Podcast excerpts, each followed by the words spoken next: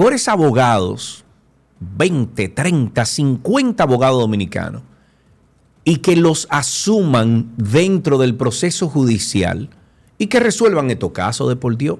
No puede ser que 70% de las personas que hoy están privados de libertad estén ahí esperando eh, a ver qué va a pasar con ellos. Eso no puede ser así. No, no puede ser. Estoy de acuerdo.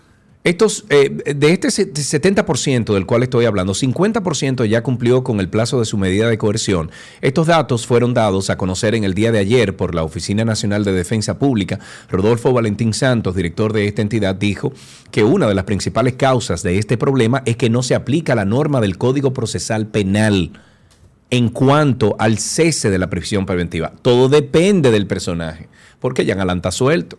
Todo depende bueno, suelto del personaje. no, suelto no, él está en Karina, prisión domiciliaria. pero, cum- pero cumplieron con esa parte de la, de la justicia que dice que usted no puede estar más de 18 meses preso esperando un caso. Entonces hay, hay algunos que sí y muchos que no. Los hijos de Machepa son los que se tienen que quedar en la cárcel.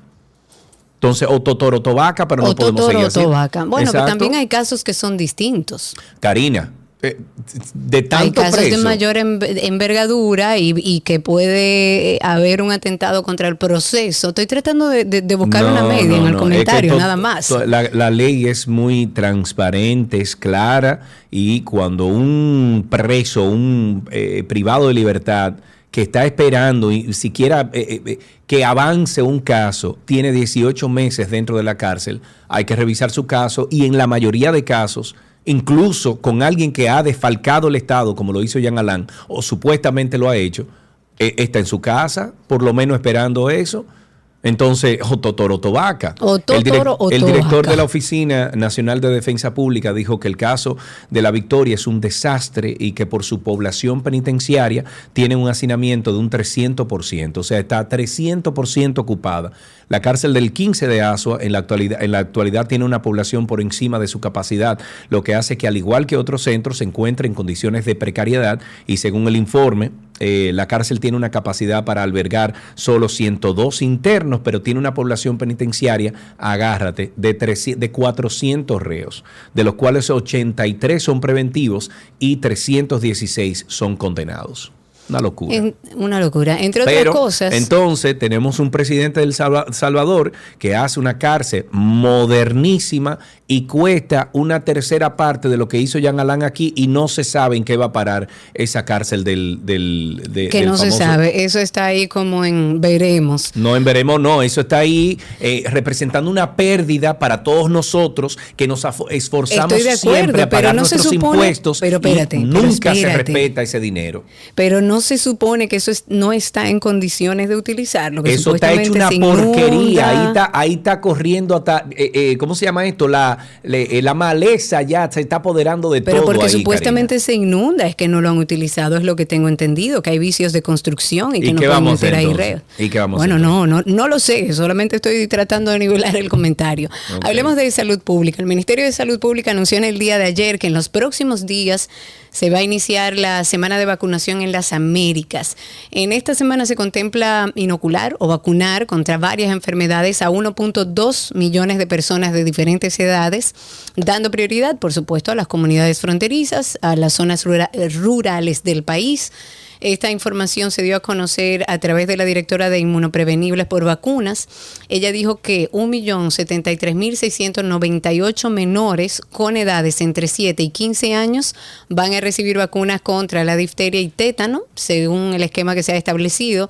Le corresponde a aquellos que también necesiten, por ejemplo, una dosis de, refuerzo, se la darán. También habló de 203.552 trabajadores agrícolas y de la construcción que también van a ser inmunizados La meta es inocular o vacunar a 19.611 niños en la zona fronteriza entre, entre recién nacidos hasta los 6 años, que se le va a aplicar también vacunas contra la difteria, tétano, tosferina, polio, y van a iniciar y van a completar el esquema de vacunación. La doctora recordó además que la vacunación contra el polio se hace a propósito de que existe una alerta internacional que fue emitida por la OPS, que es la Organización Panamericana de la Salud, a propósito de la notificación de casos que vienen ocurriendo en los últimos años en varios países de, de, la región de las Américas. Así que a vacunarnos y a vacunar a nuestros hijos. El presidente de la Junta Central Electoral, Román Jaques Liranzo, dijo que ese organismo será estricto con, las fiscaliza con la fiscalización del financiamiento político.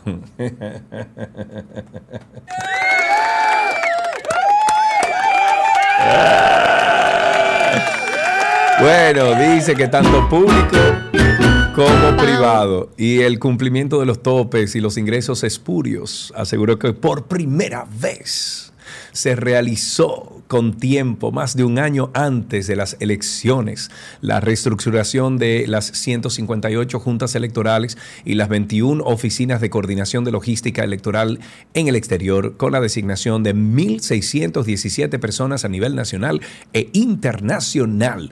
Las 158 juntas electorales están integradas por 803 hombres, lo que representa el 56% de su composición, y 625 mujeres para un 44%. En el caso de la OCLEE, e, que no se lo. Em, la Oficina Coordinadora de Logística Electoral del Exterior, odio las abreviaturas. El 49.2% son hombres y 50.7% son mujeres. Los miembros de la Junta Central Electoral están recibiendo por primera vez un diplomado en Administración Electoral, en el que se está capacitando a 1.820 personas entre presidentes, vocales, suplentes, secretarios, secretarias de juntas electorales. También comenzó una jornada para la conformación de los colegios electorales en busca de 100.000 ciudadanos que trabajarán aproximadamente en 20.000 colegios electorales que funcionarán para las elecciones del 2024. Yo creo que este año me voy a, digo, el año que viene me voy a apuntar o, cuando se abra la, solicitud, me voy a apuntar para trabajar en una mesa electoral. Ah, mira, a mí me parece muy bien. Eso es responsabilidad ciudadana. Te aplaudo. a ver si me ponen de presidente ahí de una mesa también. Bueno, la Policía Nacional ha informado que ubicó y envió a la Fiscalía de Niños, Niñas y Adolescentes del Distrito Nacional a cuatro menores que fueron captados en un video puesto a circular en las redes sociales con aparentes sustancias controladas y además portando armas de fuego. De acuerdo a la nota de prensa que han hecho circular estos menores, dos de 11 años y uno de 14 y otro de 17, lo ubicaron ahí en Villajuana y en Villa Consuelo eh, fueron eh, agentes que pertenecen a unidades policiales de la Policía Judicial que se especializa en niños, niñas y adolescentes. Ellos han dicho que los adolescentes fueron remitidos al Consejo Nacional para la Niñez, Adolescencia y Familia para los fines de garantizar su protección y bienestar en los centros de acogida. Lo interesante sería saber si buscaron y ubicaron a los padres de esas criaturas. Mm, es interesante. El partido PRM escogió en el día de ayer los métodos para escoger sus candidatos para los comicios del 2024, pero también tomó otras decisiones que impactarán en el escenario político de su organización.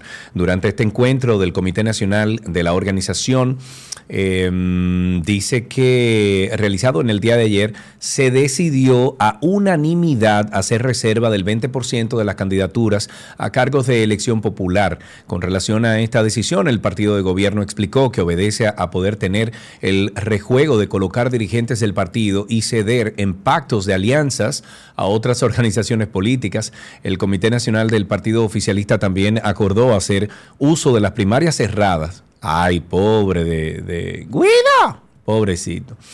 Em, acordó hacer uso de las primarias cerradas para escoger el candidato presidencial que llevará el PRM en las elecciones generales del 2024. En cuanto a las demás candidaturas, decidió que se use, además de primarias con padrón cerrado, convención de delegados y encuestas, las cuales podrán ser utilizadas por nivel de elección y por demarcaciones indistintivamente.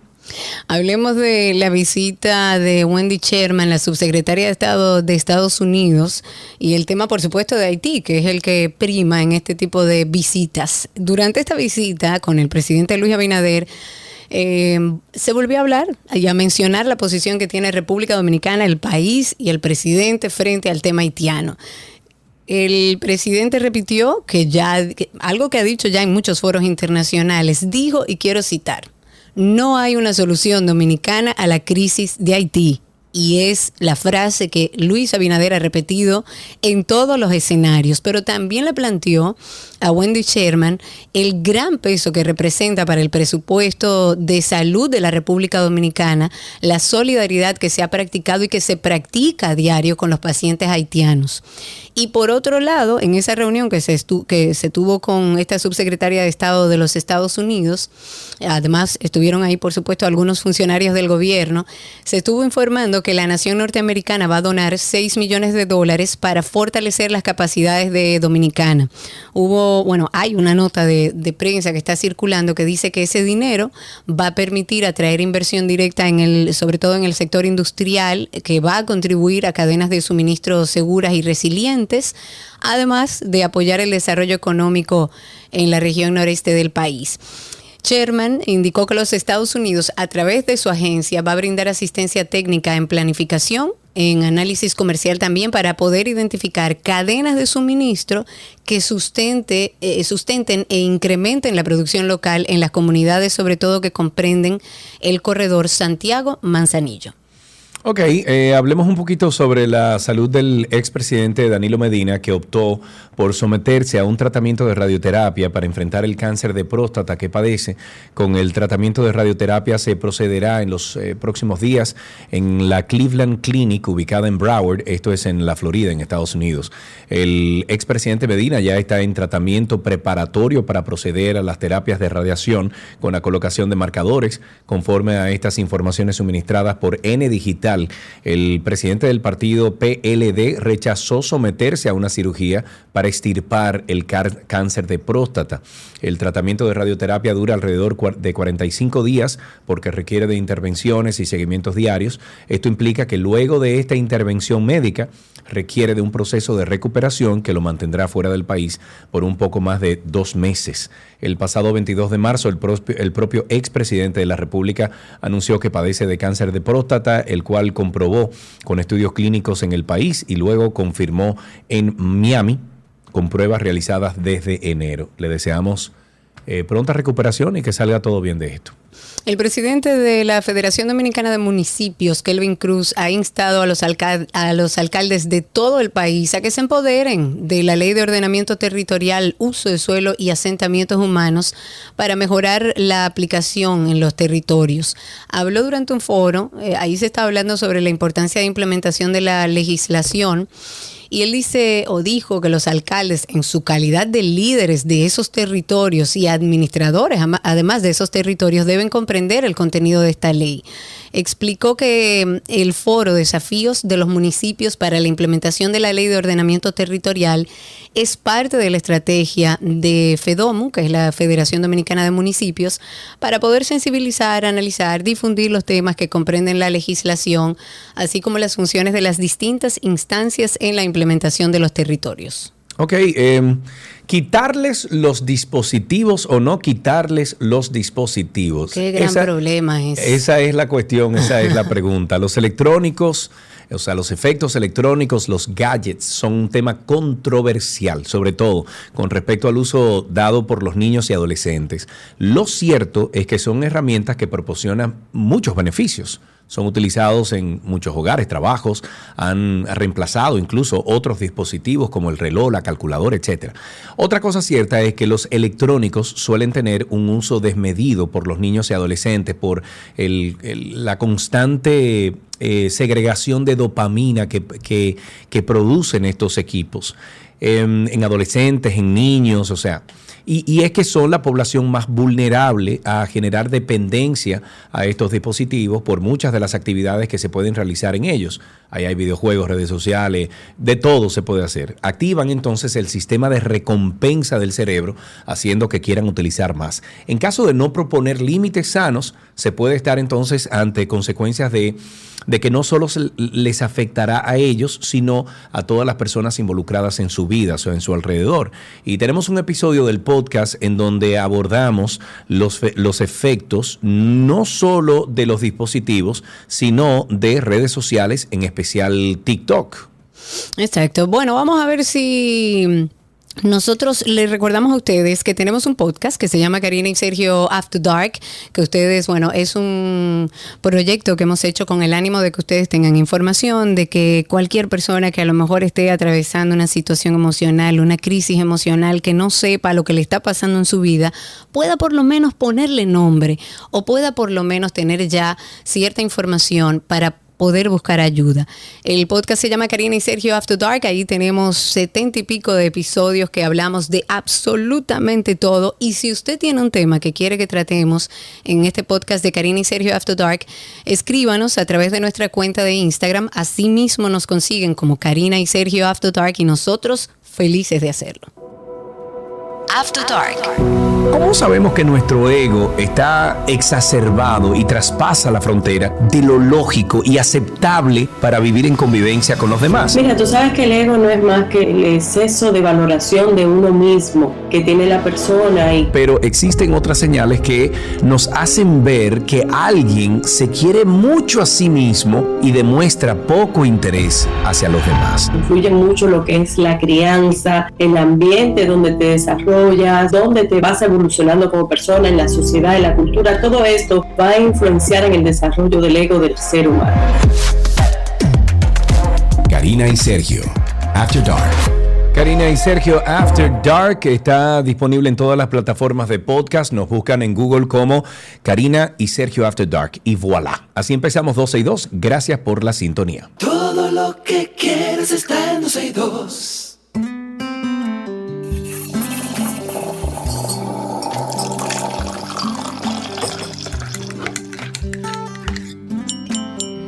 Y aquí estamos en nuestro cafecito de las 12 y como cada jueves siempre invitamos a alguien, algún cafetero conocido por ustedes. Y hoy nos vamos a sentar a tomarnos un cafecito rico con el músico y cantautor dominicano Saúl Bonilla. Saúl, ¿cómo estás? Bienvenido al segmento. Para mí es un privilegio enorme, Sergio, estar contigo. Mucha admiración y mucho cariño de este lado. Gracias, Saúl. Karina salió un momentito de cabina, o sea que estamos tú y yo. Sin embargo, este cafecito lo vamos a disfrutar. ¿Cuándo llegó el café a tu vida? ¿Cuándo fue que descubriste el café? Bueno, desde muy pequeño, tú sabes que en Dominicana es muy común que en las mañanas siempre se cobre su cafecito. O sea, que, que desde muy pequeño estoy tomándome mi cafecito. Ok, pero fue una cosa, por ejemplo, de, de tu abuela, fue tu mamá, alguien cercano a ustedes. Mi mamá. Tu mamá. Okay. Mami siempre ha sido cafetera. Ese café nunca falta en la mañana. ¿Cómo te preparas el café, Saúl? O sea, ¿es un tipo de ritual para ti? Porque mucha gente que hemos entrevistado nos han dicho, para mí, o sea, el café, sentarme con el café es un ritual. Yo tengo que leer el periódico o tengo que escuchar música. Para ti, ¿qué significa el momento del primer cafecito? Mierda, excelente pregunta.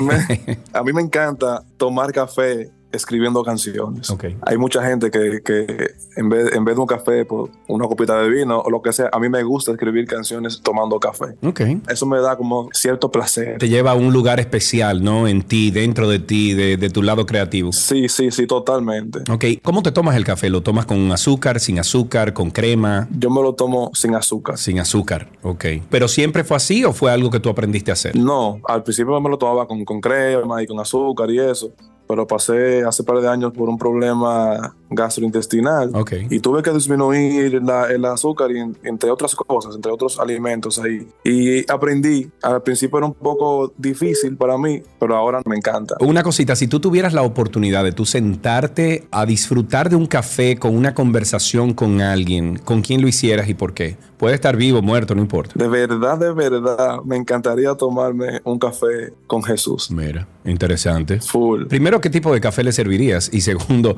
¿cuál sería la conversación, ¿cuál sería esa primera eh, frase, oración, pregunta que le harías a Jesús? Yo entiendo, se- según lo que yo he leído en, en- en la Biblia, dice que la bondad de Dios es la que guía al arrepentimiento. Yo solamente me detendría a escuchar acerca de, de- de- de sus bondades para con uno. Ok, ok, bien. Bueno, pues hablemos un poquito de la, de la música. Ya dijiste que el café es muy importante en ese proceso creativo de la música. Hablemos de tu carrera. ¿Cómo fue que te llegó la música a tu vida y a qué edad? Bueno, fue en el 2009, 2009. Yo estaba jugando en la casa de mi abuela. Muchacho al fin estaba ahí fuñendo, domado. Y yo abrí el closet de mi abuela y me encontré con una guitarra colgada en su closet. Ok. Y le pregunté que de quién era y me dijo que papi tocaba cuando era un muchachito. Wow. Y ahí fue mi primer encuentro con la guitarra. O sea que espérate, espérate, espérate, espérate. O sea que tú comenzaste la música tocando la guitarra que era de tu papá. Sí, Wow. que recuerdo como ahora que, que tenía como tres cuerdas. Pero Saúl, pero tú escribiste una canción acerca de eso, me imagino. no, to- todavía no, pero mira, es muy buena idea. Te acabo de dar una tremenda idea. Ese va a ser el éxito que va a sonar a nivel mundial. Ponle, ah, no sé, el título, no sé, la guitarra de mi papá, no sé, loco, búscale un título. Ey, ey, está chévere esa vaina. La- Excelente idea. Loco, apúntalo, no sé. Aperísimo. ¿Cuál es, ¿Cuál es tu valoración hoy en día de la música que se está haciendo en República Dominicana con este surgir de un nuevo género, el urbano, que tiene, bueno, más de una década, pero ya hoy en día se ha arraigado en la cultura dominicana, eh, bueno, en todos lados? ¿Cuál es tu opinión de esa música que se está haciendo hoy? Yo entiendo que hay expresiones genuinas e interesantes dentro de la música, pero obviamente desde mi punto de vista entiendo que hay cosas todavía que hay que revisar. Tú sabes que ahora que tú dices eso, eh, si nos vamos a los años 70 y 80, vemos que ocurrió lo mismo en ese tiempo cuando estaba surgiendo, eh, bueno, cuando se estaba popularizando la bachata, cuando se estaba popularizando cualquier otro ritmo que no era el, con el merengue que nos conocíamos. Está surgiendo lo mismo hoy en día donde eh, cantantes y compositores, vamos a llamarle entre comillas tradicionales, están diciendo lo mismo de la música urbana. Totalmente. Y yo lo que entiendo que al final lo que está conectando con la gente es la autenticidad. Por ejemplo, Sí, tenemos un Chris, un Chris LeBron que no tiene necesidad de, de decir cosas, a lo mejor subidas de tono para conectar con la gente. Ok. Pero eso, esa es, esa es la, la esencia de él. Y la gente al final em- empatiza con eso, con tu autenticidad. Tus influencias de, de dónde vienen, eh, Saúl. Yo tengo varias. Me gusta mucho la música del maestro Juan Luis Guerra. Sí. Eso es como un, un ref- un referente para... Un must, un must. Sí, pero tengo influencias de música americana. Me gusta mucho Brian McKnight, es uno de mis artistas preferidos. Me gusta mucho Eric Clapton. Uy, Eric Clapton, es una delicia. Sí, bueno, y por ahí se va, o sea, pero tengo, tengo muchas influencias. Yo creo que Juan Luis, Brian McKnight, Sin Bandera también me ha influenciado bastante. Ok. Eh, como soy guitarrista, ¿Hay algún artista, Saúl, con el cual tú quieras grabar en un futuro, colaborar, alguna canción? uno puede soñar en grande, ¿verdad? Dale para allá, oh, pero ven acá. Sería genial un día hacer un dúo con Brian McKnight. El diablo, muchacho. Sería genial. Pero bien, una vaina bien. Sí, hombre. ¿Qué nos está pasando? Si es evidente aún que nos queremos. Cuéntanos un poquito sobre este más reciente lanzamiento tuyo, Decir Adiós, cómo te subió la musa, en qué pensaste, cómo llegó la melodía a ti. En el momento que le escribí, yo estaba pasando por, por un momento de una ruptura amorosa. Y decir adiós para mí es el canto de, de todo aquel que tiene que decir adiós sin ganas de marcharse. Sí. Pero que se marcha porque no hay remedio. Entonces, cuando la escribí, normalmente cuando escribo todo fluye en, en conjunto, o sea, la letra y la música como que nacen al mismo tiempo.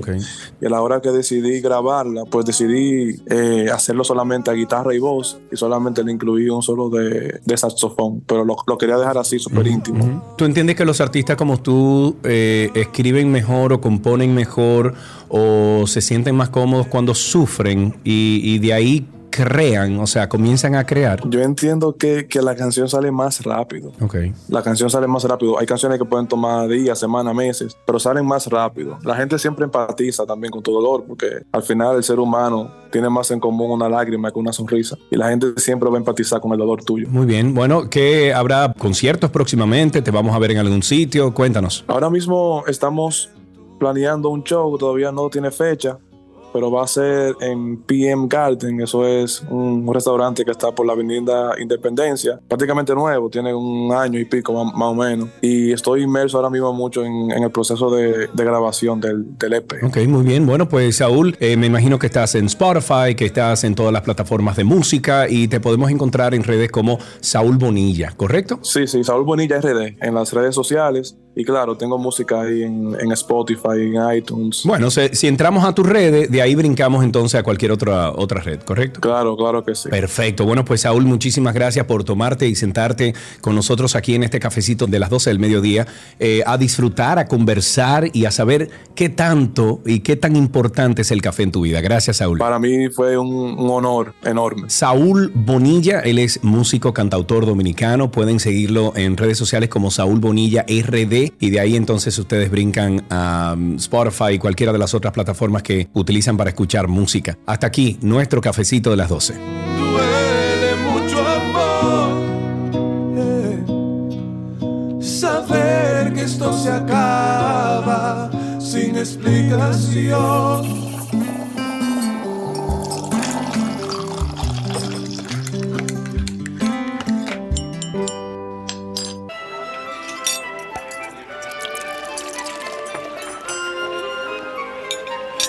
Ula la me wish mancha comida de Gabriela Gabriela Vázquez. Pasquese, Bon y sin me Uy, wi. Hola, Gaby. Me oui. Me oui, me Yay, oui. ¿Cómo Hola? Gabs.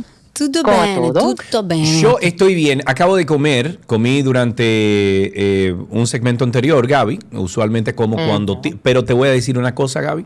Cambié mi dieta Cuéntame. hace dos semanas y me está yendo muy bien. Estoy Oh, comiendo muy todo bien. vegetariano. Epa, totalmente ¿otra vez? vegetariano. Oh. Otra vez, sí. Pero sí. tú puedes comer carne, no, hace falta que dejes de no, comer no, no, no, carne. yo no estoy dejando la carne, yo estoy Entonces comiendo. no es vegetariano. No, la dieta es vegetariana del mediodía, sobre Está, todo. en este momento está Ah, comiendo. ok. Exacto, pero eh, si toca carne, toca carne, pero yo, o sea, contraté un servicio aquí en Punta Cana que me trae la comida aquí a la oficina y entonces le dije, hey, ellos tienen tres menús creo que son, hay uno vegetariano, uno que sí, ok, y uno con carne. Y yo le dije, vamos a probar el menú vegetariano y señores, me está yendo de maravilla. Qué bueno. Te felicito Qué que estés bueno. ocupándote de tu salud. Vamos a ocuparnos nosotros ahora de la receta de lo que vamos a preparar en esta semana. Hoy, Gaby, ¿qué preparamos? Primero, Cari, estamos a. ¿Qué día hoy de abril?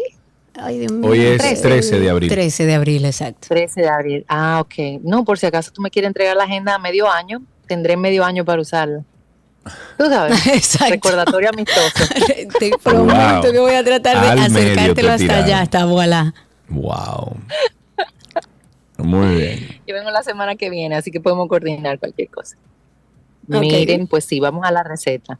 Eh, ayer subí un video, Cari, de unos brownies de habichuelas negras. Muy ricos son, de verdad. Se los recomiendo intentarlos porque ustedes ni cuenta se van a dar. Ahora que Sergio habla de que está medio vegetariano y demás, le va súper, no tiene harina eh, y saben súper, súper ricos. Con un cafecito al lado va de lo más bien. Pero hoy, por mi parte, voy a cerrar con una receta muy sencilla y vamos a utilizar lo que conocemos como pitipois o sweet peas, que son deliciosos. Yo recuerdo cuando Zoe era chiquita, yo la entretenía abriéndole una latita de, de, de estos pitipois en la silla y ella con las pincitas de los deditos así, mira, se lo comía uno a uno y eso era maravilloso. Ah, Ay, sí.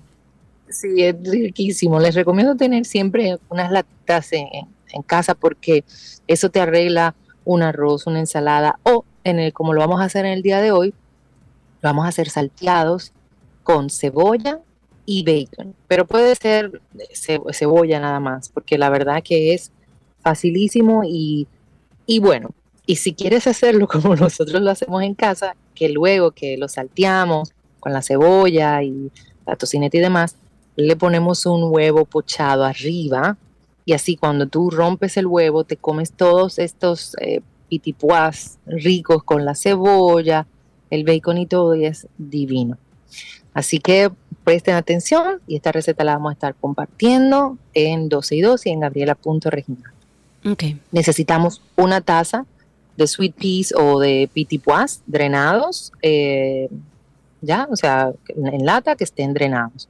una cebolla blanca cortada en cubos, no, no más grandes que los el tamaño del pitipuado. Puede ser del mismo tamaño y no pequeñitos, porque la idea es tener mordida. También vamos a necesitar unas seis tiras de tocineta, si quisiera hacerlo con tocineta, dos cucharadas de aceite de oliva, sal y pimienta al gusto. Y si quiere, pues un toquecito de, perejil eh, al final o de puerro, que también puede ser muy rico. Ojo, en el caso de las dos cucharadas de aceite de oliva, si usted no va a utilizar eh, bacon, pues eh, entonces sí la utiliza. Pero si va a utilizar bacon, solamente vamos a utilizar hasta media cucharada, no, no mucho, porque el bacon tiene su propia grasa. Entonces, en una sartén, preferiblemente gruesa, vamos a agregar el bacon cortado en, cubos, o sea, en trozos. Vamos a dejar que drene su grasa natural e incorporamos la cebolla. La cebolla vamos a dejar que se caramelice, vamos a estar trabajando a fuego medio y luego entonces vamos a darle un toque de pimienta.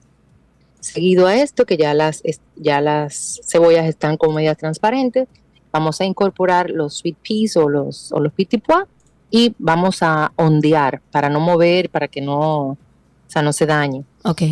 Y luego entonces vamos a comprobar, le podemos echar un poquito de sal, pero la tocineta va a aportar bastante sabor, le agregamos un poquito de sal.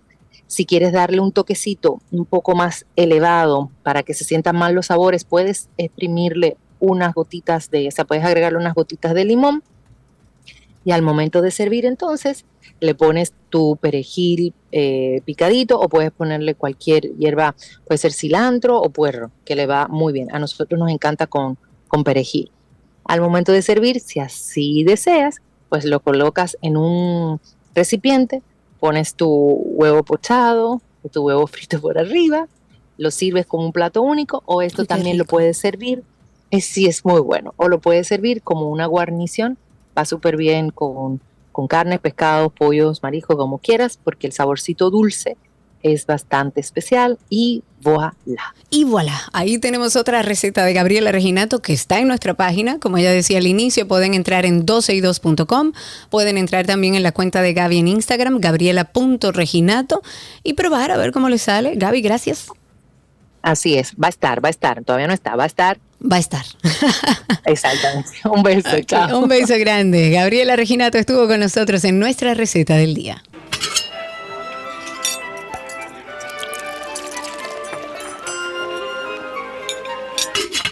Lo que quieres está en 12 y 2.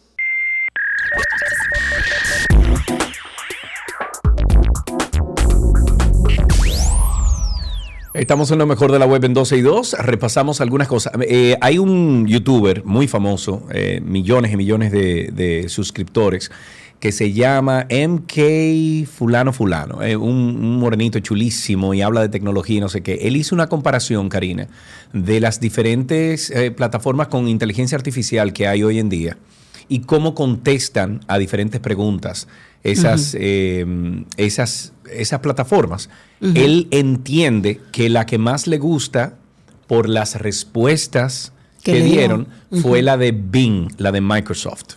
Ah, que es como la que está más adiestrada. ¿Cómo se escribe? Bing, B-I-N-G, y busca ahí entonces, sí, eh, tiene un nombre en particular eh, así como le llaman, por ejemplo, a ChatGPT, eso tiene un nombre, pero no recuerdo ahora el nombre, pero si buscas Bing, B-I-N-G.com, te vas a encontrar con eso. Bueno, pues hablando de esto, Google elaboró un informe sobre las tendencias de implementación de inteligencia artificial para conocer más sobre qué podrá o, qué podría ocurrir en el futuro con esta tecnología. También, Karina, vi en el día de antes de ayer, perdón, vi en las noticias de Estados Unidos que utilizando inteligencia artificial es muy posible que se va a poder detectar cáncer 5 y 8 años antes de que comience a manifestarse en los humanos. Ya tienen en, ya tienen en prueba y ha funcionado en un 96% de, de exactitud en cinco pacientes en Estados Unidos, no recuerdo, creo que Houston, donde le suplieron, o sea, pusieron a la inteligencia artificial a hacer un CAT scan, o o una resonancia magnética y a analizar ese resultado de la, de la resonancia magnética. Y lo que los doctores no pudieron ver, la inteligencia artificial sí lo pudo ver y lo pudo diagnosticar. Wow. Con una efectividad de 96%. Pero genial está Sí. eso. Bueno, pues eh, eh, Google presenta este documento, el documento llamado Informe sobre Tendencias de Datos y eh, Inteligencia Artificial del 2023, indica que los usuarios de dispositivos electrónicos, en particular las empresas, deben aceptar en este momento el desarrollo de la inteligencia artificial que se encuentra en un punto de inflexión.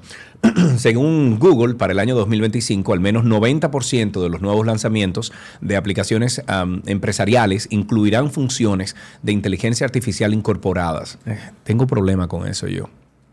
¿Por qué entonces? ¿Por qué? Y la destreza del empleado, ¿dónde se queda?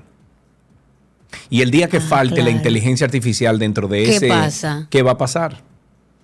¿Qué va a pasar? Exacto. Bueno, según esta compañía, la inteligencia artificial ya se ha incorporado a la vida cotidiana y se están desarrollando nuevas formas para tenerla en el hogar y del trabajo.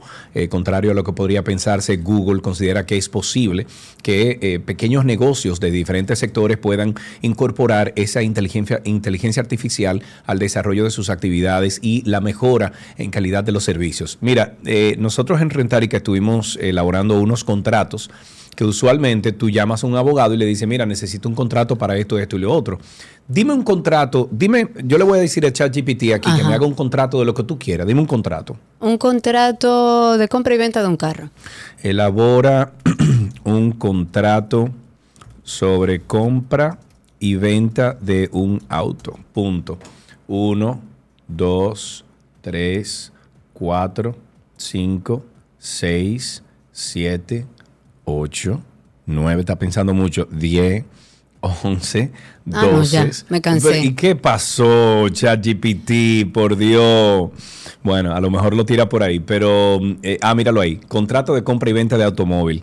Este eh, entre nombre del vendedor, mayor de edad, con domicilio, dirección del vendedor, a quien en lo sucesivo se le denominará el vendedor y nombre de comprador mayor de edad con domicilio en dirección del comprador, a quien en lo sucesivo se le denominará el comprador. Se ha Wow. celebrado el presente contrato de compra y venta de un automóvil, el cual se regirá por las siguientes cláusulas. Eh, cláusulas, perdón.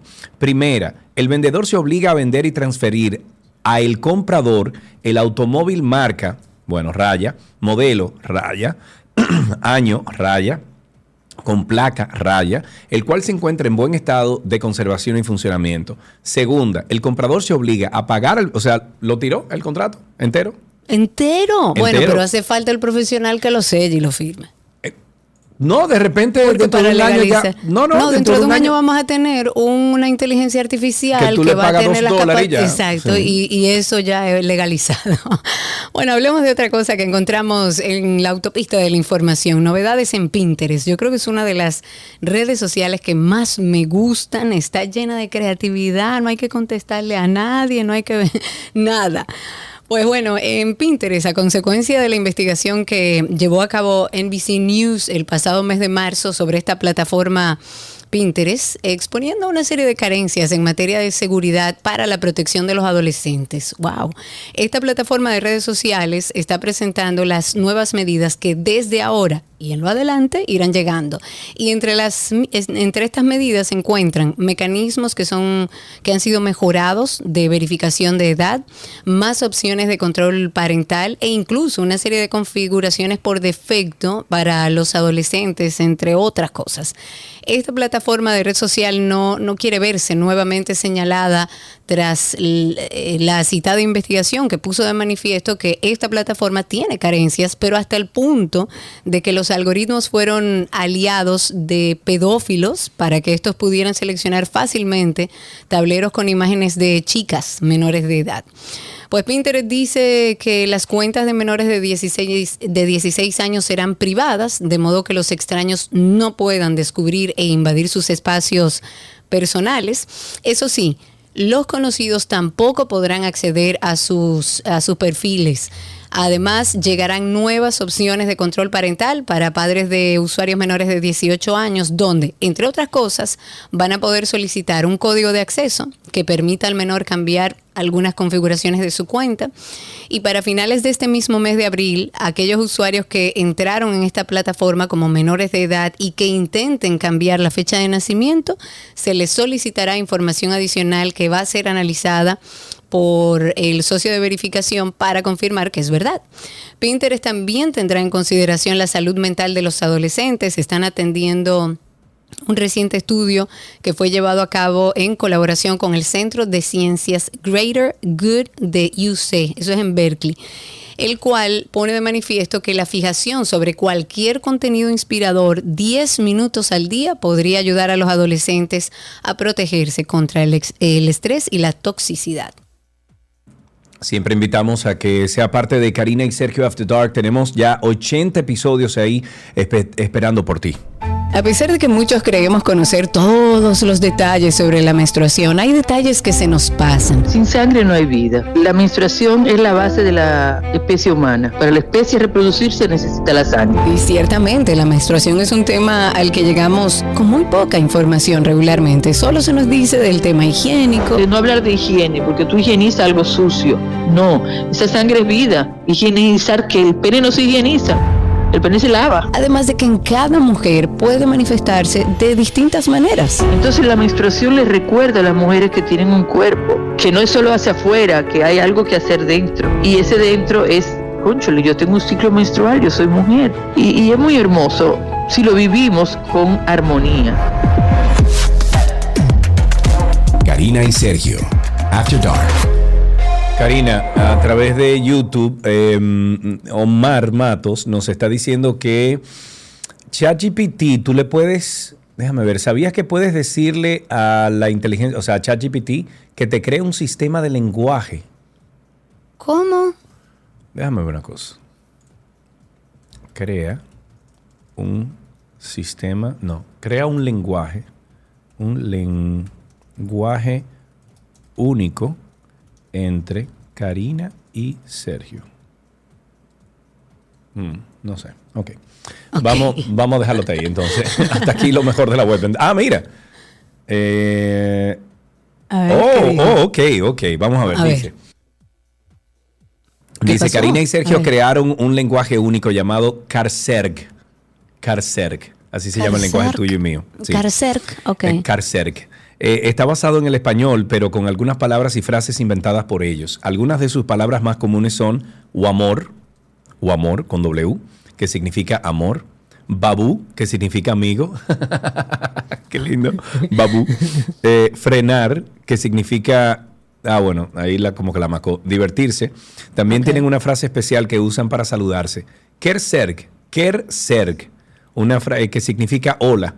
Además, tienen una serie de gestos y sonidos exclusivos para comunicarse entre ellos. Bueno, ya sabes que tu lenguaje y el mío se llama Carcerg. Carcerg con G al final. Hasta aquí lo mejor de la web en 12 y 2.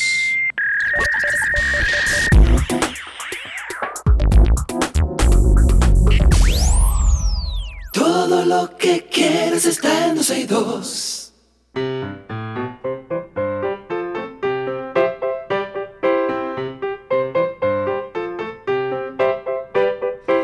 Como siempre suena esa cancioncita que es la puerta que le abre la oportunidad a nuestros niños eh, de comunicarse con nosotros y tenemos en la línea a Maximiliano. Hola Maximiliano, ¿cómo estás? Bien. Qué bueno Maximiliano, ¿qué edad tú tienes? ¿Cuántos años? Siete. ¿Perdón? Siete. Siete años, muy bien. ¿Y fuiste esta mañana al colegio, Maximiliano? Sí. Sí, ¿y qué tú hiciste en el colegio? Deportes naturales Naturales, deportes, ¿qué más? y muchas más cosas. Muchas más cosas. ¿Qué es lo que más te gusta del colegio? ¿Qué es lo que más te gusta de ir al colegio, Maximiliano? Que aprendo. ¡Ah, que aprende! Muy bien, me gusta eso.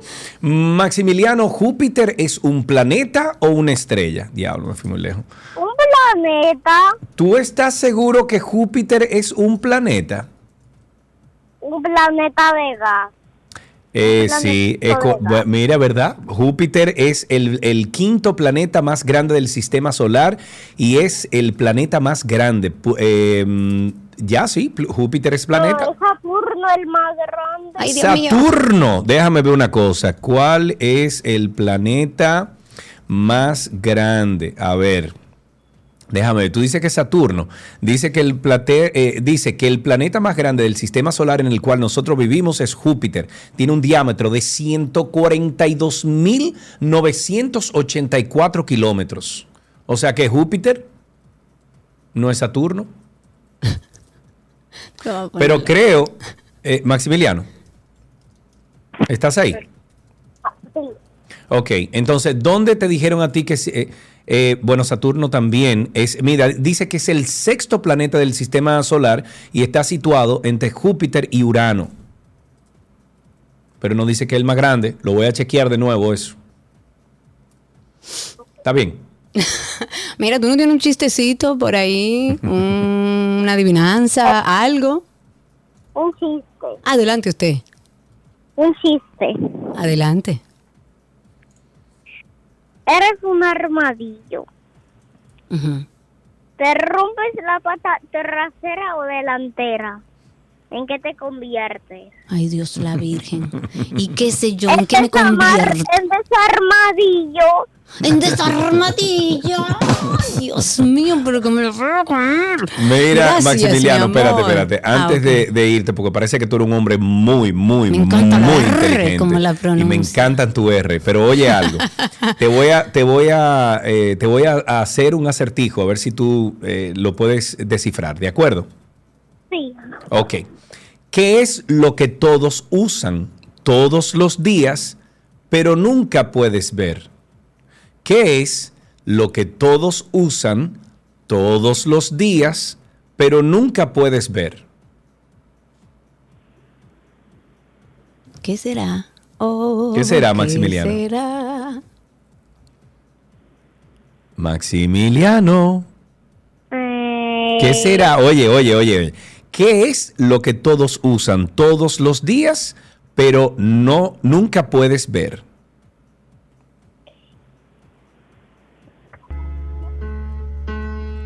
eh, Yo creo en muchas cosas que no he visto. Y ustedes te también. ruego que café. ¿El, ca- ¿El qué? La mente, la mente, tu mente, Maximiliano. Eso, tu mente. Un abrazo, Max- Maximiliano. Puedes llamar aquí cuando tú quieras. Te dedicamos esta canción. Se llama Oh. ¿qué será? Algunas veces hasta creer llorando. Se trata de un tema incompleto porque le falta respuesta.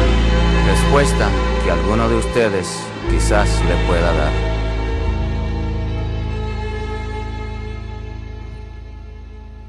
Es un tema en Technicolor para hacer algo útil del amor. Para todos nosotros, amén. Oh, ¿qué será, qué será? Que anda suspirando por las alcobas, que se oye susurrando en versos de trova. que- Y con esto terminamos entonces que aprendiste en el día de hoy forma con de esta terminar. canción. Sí, sí, sí. Ya regresamos.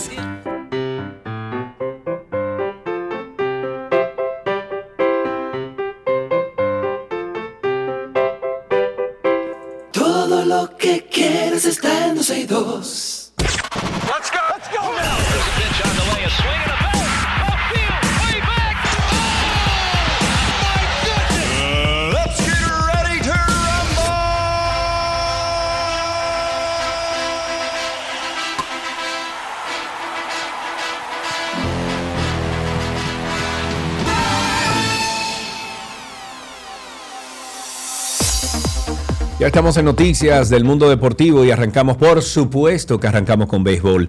Las estrellas firmaron al lanzador Luis Reyes, agente libre en la Liga de Béisbol Profesional de la República Dominicana, donde debutó la temporada pasada con los Leones del Escogido. El derecho de 28 años fue reclutado originalmente por los Toros del Este por el circuito dominicano en el sorteo de reclutamientos del 2015. En la actualidad lanza con el equipo sucursal de los Nacionales de Washington a triple en triple A, donde lanzó sus últimos cinco partidos en el 2022, año en el cual también lanzó 21 juegos en doble A. García también ha sido coach de lanzadores en la Liga Dominicana con Estrellas y con las Águilas, equipo a los cuales ha ayudado a ganar campeonatos locales en ese rol. En otra información deportiva, en este caso de béisbol también, Kyle Farmer de Minnesota fue golpeado en la cara por una recta a 92 millas por hora. Guay. Un error aterrador del derecho de los medias blancas de Chicago, Lucas Giolito, que mandó al campo corto de los mellizos a una cirugía oral para realinear cuatro dientes inferiores y una sutura luego de las, las laceraciones que se le produjeron en el labio inferior. El manager dijo que el diagnóstico inicial no reveló ninguna fractura. Después de este lanza- lanzamiento, él como que se cerró, se noqueó en la cuarta entrada. Inmediatamente eh, Giolito se colocó las manos en la cabeza, bajó al, del montículo para caminar preocupado hacia Farmer, quien yacía tendido y así permaneció unos minutos mientras era atendido. Eventualmente Farmer se reincorporó con asistencia, caminó lentamente a la caseta con una toalla presionada sobre su rostro y la cabeza agachada y no es nada grave, pero debió doler a, no- a 92 millas por hora una pelota en la cara. Bueno, doler no, eso fue Dios una mío. reestructuración de la cara. Nos vamos con básquetbol. El play-in de la NBA alcanzará su punto más alto mañana como resultado de las dos últimas eliminatorias previas de acceso a los playoffs. Cuatro equipos que juegan las dos últimas plazas para luchar con el anillo de la liga estadounidense en un formato que ha dejado muy buenos y emocionantes partidos de baloncesto en su tercer año. Las cuatro franquicias que quedan en pie son los Miami Heats, los Chicago Bulls, que se enfrentan para pasar como octavos clasificados en la conferencia este, y los Minnesotas Timberwolves y los Oklahoma City Thunder, que harán lo mismo pero en la conferencia oeste. Los Ángeles Lakers fueron el único equipo que cumplió con el breve pero contundente historial del torneo de acceso al clasificarse directamente en la séptima plaza que ya ocupaban al llegar al final de la temporada regular tras derrotar a los Wolves. En otra noticia, en voleibol, la selección de voleibol femenino de mayores, así como en las categorías menores de la República Dominicana, van a contar con una agenda súper agotadora en este 2023 cuando asistan a dos campeonatos mundiales y a los eventos que organiza la Federación Internacional de Voleibol, torneos del ciclo olímpico y la Confederación Norte Centroamericana y del Caribe. Las reinas del Caribe, mis reinas del Caribe, estarán defendiendo los cinco títulos vigentes de campeonas, incluyendo en Juegos Centroamericanos, Juegos Panamericanos, Copas Panam, Torneo Continental y Final Six. Se espera que el equipo nacional inicie su jornada el próximo mes de mayo en la Liga de Naciones, donde van a participar en la contienda que durará cerca de un mes, donde van a participar los mejores equipos de voleibol del mundo. Nos vamos con fútbol americano. Perrion Winfrey, tackle defensivo del equipo de Cleveland Browns, fue arrestado en el condado de Harris, esto es en Texas, Estados Unidos, tras ser acusado de agresión contra una mujer. Según registros judiciales, Winfrey está acusado de un delito menor de agresión en el que presuntamente causó daños corporal o daño corporal a una mujer con la que salía al tomarla con fuerza excesiva y alarla con la mano. Los Cleveland Browns ya habían sancionado a la ex estrella de los Oklahoma Sooners del fútbol colegial en septiembre del año pasado por un incidente dentro del equipo que no revelaron, pero tras el cual el defensivo declaró que había aprendido la lección. Según lo que dice el expediente judicial, el jugador se molestó con su exnovia porque ella rompió con él y se llevaría la mascota que ambos compartían, lo que según el testimonio del futbolista lo hizo Oye enojar. bien, oye bien, en Fórmula 1, el corredor de Fórmula 1 Charles Leclerc se ha visto obligado a emitir un mensaje a través de su cuenta de Instagram. El mensaje va dirigido a sus seguidores y en las historias de su red social este piloto de solo 25 años dijo que por razones desconocidas se ha filtrado la dirección de la casa en donde vive en Mónaco, lo que ha provocado que día tras día muchos seguidores se reúnan en la puerta de su casa y le tocan el timbre, le piden que baje para que le firme autógrafo, para que se tome fotos. Este monegasco ha dicho basta a esta situación, pidiendo a sus fans que no acudan en masa a su puerta y que respeten su privacidad, dejando las fotos y los autógrafos para cuando lo encuentren en la calle o en los grandes premios. En tenis, ya para finalizar, malas noticias para Mateo Berettini.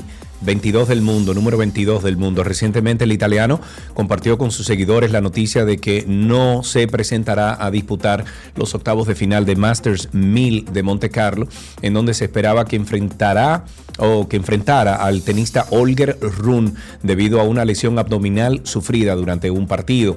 El finalista de Wimbledon 2021 anunció que se realizó el estudio a raíz de una fuente de un fuerte dolor y confirmó el diagnóstico, una rotura de grado 2 en el músculo oblicuo interno abdominal en el epiplón.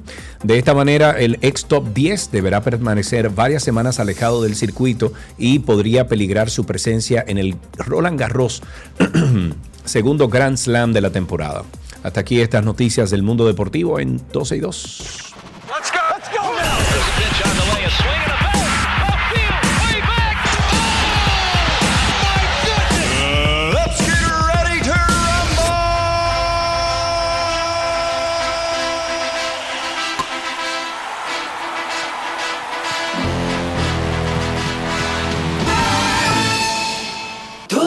que quieres está en 12 y 2.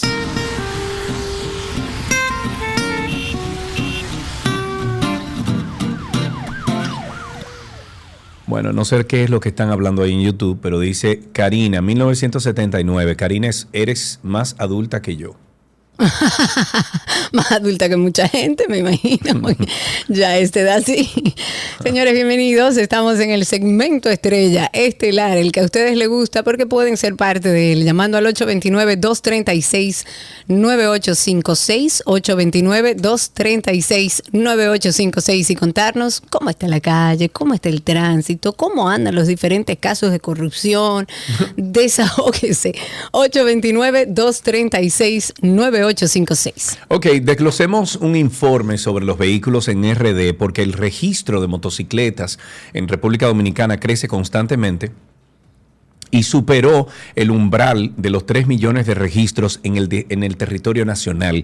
Según el último informe emitido por la Dirección General de Impuestos Internos, la población de motores alcanzó los 3 millones 63 mil 704 unidades, lo que representa el 56.1 de la cantidad de vehículos de motor registrados. El documento que tuvo corte el pasado 31 de diciembre del año 2022 apuntó que ingresaron 189.114 unidades nuevas para un crecimiento de 6.6% con respecto al 2021. Sin embargo, el 59 puntos, o sea, el 60% corresponde al periodo de fabricación del periodo 2001-2021. El restante o 37.2 se concentra en el año 2000 y los anteriores un 0.2% al 2023. El 2023, pero si hablamos de las eh, motocicletas, este es el tipo de vehículo que más abunda en el Sí, país, sabe, claro. lo cual no es una sorpresa, superando la cantidad de jipetas que hay muchas en nuestro país, camiones, volteos, automóviles, o sea, lo que más hay en nuestro país son motocicletas. Estos alcanzaron un millón ochenta y representa casi el 20% del stock de carros, ya que empadronaron 40 mil 261 nuevos vehículos, eh, incrementó en un 3.9% y en total el parque vehicular dominicano ascendió a 5 millones 463 mil 996 unidades empadronadas y de esa cantidad un 11.4% son jipetas y el 12.7% que resta de vehículos de carga, autobuses y otros. Ahí tenemos una llamadita, tenemos a Rafael con nosotros en la línea. Buenas tardes, Rafael. Hola, serio, hola, Karina. ¿cómo Hermano, ¿cómo está la cosa? Un abrazote. Mira, Gracias, para igual. tu- Cuéntanos. Para tu colección de frases aquí en la República Dominicana. Ajá, ¿cuál Llegué será? a una esquina, pasaron cuatro, cinco, seis carros, no me dejaron obviamente pasar. Me metí porque no hay otra forma. Y la señora comenzó a tocarme bocina, a tirarme el carro encima. Y cuando le bajé el vidrio le dije, señora, sea cortés, tenga cortesía. ¿Cuál es el inconveniente? Ah, que la cortesía no es obligada.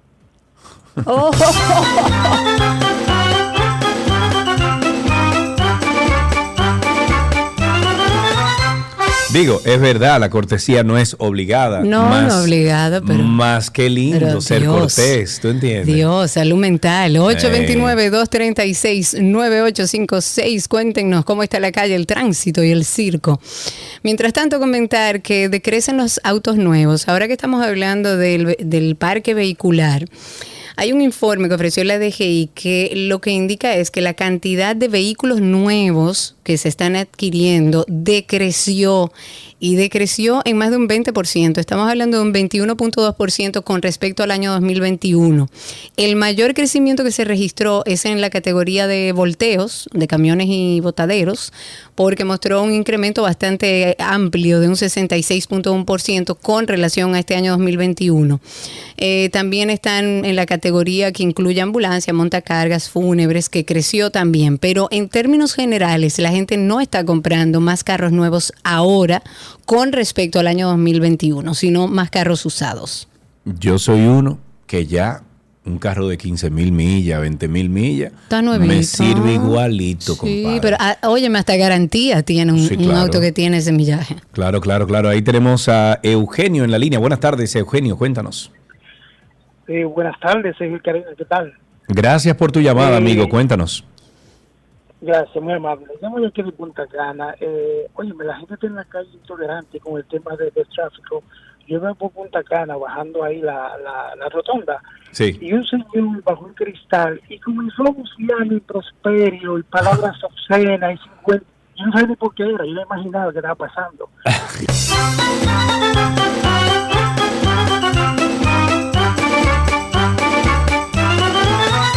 Tú sabes que lo grande de todo, lo grande de todo es que, hay más, el 95% de la gente que en esa misma rotonda que acaba de mencionar Eugenio, el 95% de las personas que entran en esa rotonda no saben tomar la rotonda. ¿Y cómo debería ser? Primero, primero creen que tienen, o sea, quien entra a la rotonda cree que tiene la, el derecho. la preferencia No es- la tiene no el que así. va en la rotonda. Exactamente, quien está dentro del círculo es que- quien tiene la preferencia, pero no, aquí se meten todo. Aparte de eso, esta rotonda que está ahí en, en- que es lo que divide básicamente Bávaro de Punta Cana, o sea, o tú doblas a la izquierda para ir a Bávaro o tú sigues derecho para ir a Punta Cana. Esa rotonda de ahí tiene tres carriles, ¿ok? Tres. El del centro, el del medio y el de afuera. Si tú entras y vas a salir en la primera salida a la derecha, que te quede a la derecha, tú tienes que tomar o el carril de la derecha o el carril del medio, pero nunca te puedes tirar en el carril de la izquierda. Quien viene circulando, pasando las osa- otras entradas, que son en total una, dos, tres, cuatro, creo que son cuatro salidas o cinco salidas que tiene esa rotonda, tiene que ir en el medio y cuando usted se va acercando a la salida que usted va a tomar, tiene que tomar el carril del medio o el carril de la derecha. Ay, Karina, todos los días, todos los días, accidentes, todos los días. Y sí. Porque que no saben, no así. saben. No, mira, yo fui, estoy, estoy mientras tú hablas tratando de recordar a dónde fue que fui, porque fue, una vez tomamos un crucero y, y estuvimos en varios destinos, y hubo uno en particular, ya me voy a acordar qué islita era, que el tránsito serio era caótico.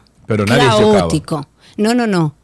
Pero en la rotonda, Todo el mundo respetaba. nadie que estuviera fuera de la rotonda avanzaba hasta que le- hasta que el que estaba en la rotonda no cruzaba. Claro. A mí me llamó la atención porque yo dije, fíjate, dentro del mismo caos que hay aquí, todavía existe un orden. eso, exacto. Exacto. Mira, dice también eh, Josuel que asimismo en la rotonda del Jardín Botánico, en esa rotonda casi me chocan, no saben coger la rotonda. Eso es ahí, sí, me ha pasado, incluso a mí me chocaron en esa rotonda. ¿En Yo recuerdo en la rotonda de- del Botánico hace Ah, del muchos Botánico, años. sí. hace muchos años, en el año 2013, 2011, por ahí. Recuerdo que fue una jovencita que venía un- en un auto bien pequeñito, creo que era un picante, una cosa así, y yo iba en aquella camioneta grande que yo tenía, la F-150 negra. Se me estrelló en un lado. Y yo recuerdo que cuando ella salió del vehículo, ella venía así como media asustada y, me, y me lo primero que me dijo fue, ay, gracias a Dios que eres tú, Sergio. Fue lo primero, que no fue lo, lo más reconfortante escuchar eso de parte de ella, eh, porque, conchale, choca a otro, no me choque a mí. Y segundo, me dice ella, yo no te vi, tú no me viste. En la casa andante que yo ando, tú no me viste. Dios mío. Ahí tenemos dos llamadas. Tenemos a Estela, me lo dijo Estela, Estela, cuéntanos. Hola, Estela. Hola Karina, hola Sergio, ¿cómo están? Todo muy bien, Hola. gracias a Dios, corazón. ¿Y vos? Ay, aquí. ¿Qué te pasa, Eh, Estela? Tú estás viviendo en Punta Cana, Sergio, ¿verdad? Yo estoy viviendo en Punta Cana, amor. Ok, entonces, ¿tú hace mucho que no vas a la playa? Em, yo fui el fin... ¿Cuándo fue que yo fui? Mm, hace como dos semanas fui. Dos semanas. Porque llena de, de zarazo, de, ¿cómo es? El sargazo. Estuve la semana pasada, pero no es el hecho de que estaba lleno de sargazo, sino que yo estaba en un complejo hotelero Sí. y me sorprendió que tres de los que están en la misma línea estaban limpios. Me imagino que ellos lo recogen y lo limpian, ¿verdad? Sí. Más sin embargo, en otro complejo turístico más adelante, muy grande, es carísimo, no sé si se puede decir. Sí, claro, claro, dilo. Estuve caminando y pasé por Hard Rock y todo eso estaba lleno de sucio y sargazo. Sí. Entonces, si cobran tanto, no le dan para recoger eso. Mira, buen, buena, buena Mira, buena observación. observación, claro.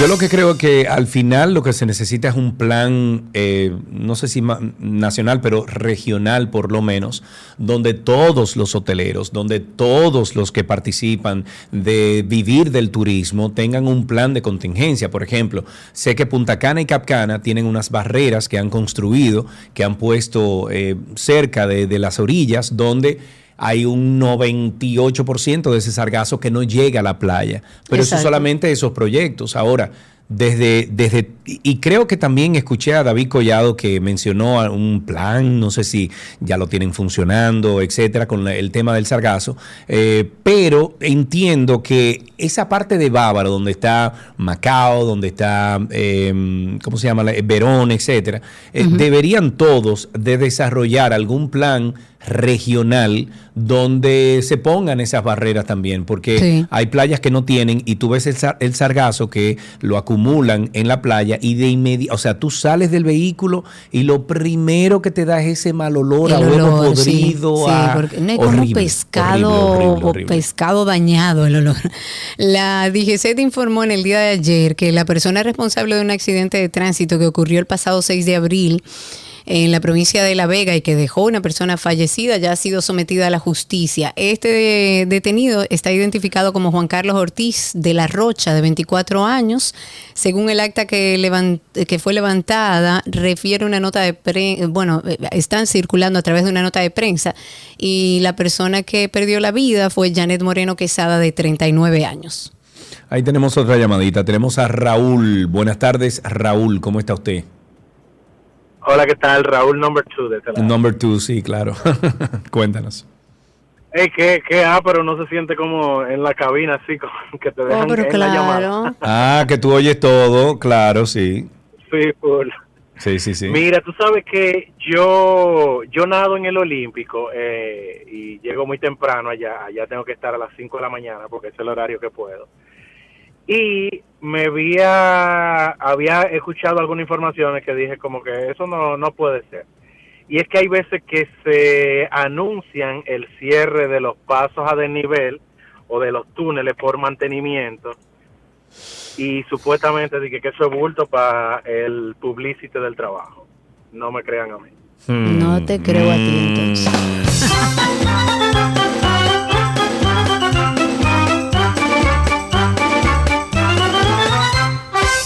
...829-236-9856... Cuéntenos cómo está la calle, el tránsito y el circo. Faltan médicos en los pueblos. Hay al menos 10 provincias del país, sobre todo aquellas que no hay como eh, desarrollo de la medicina privada y están presentando mayores condiciones críticas de falta de médicos especialistas. Todo esto agravado porque tampoco tienen un sistema robusto de servicio en el primer nivel de atención.